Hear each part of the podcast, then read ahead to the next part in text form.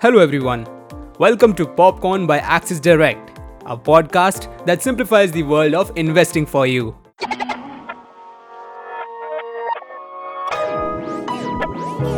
Popcorn. Let's know how the market is looking today as we bring the trade setup through the daily morning note. Starting with the overview of the markets. Asian markets are trading lower, tracking mixed cues from Wall Street overnight, while investors assess economic data releases this week. Nikkei was trading lower by 0.13%, Hang Seng was trading lower by 0.29%, and Shanghai was trading lower by 0.13%. Indian indices are expected to open marginally higher, and the focus will be on RBI's monetary policy decision for the further direction. SGX Nifty is trading higher by 0.08%.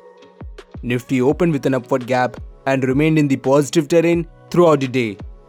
On 7 June, Nifty closed at 18,726 with the gain of 127 points. Moving ahead, here are the technical picks for the day.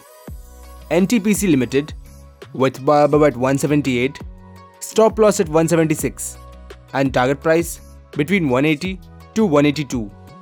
And Larsen and Toubro Limited with buy above at 2318, stop loss at 2294, and target price between 2340 to 2364. And finally, let us have a look at the stock futures.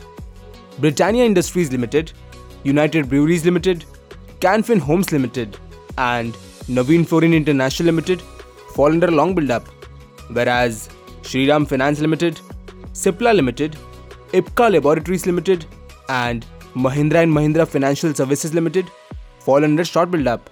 That is it for today. We will see you back tomorrow morning with fresh updates of the market right here at Popcorn by Axis Direct. Till then, happy trading.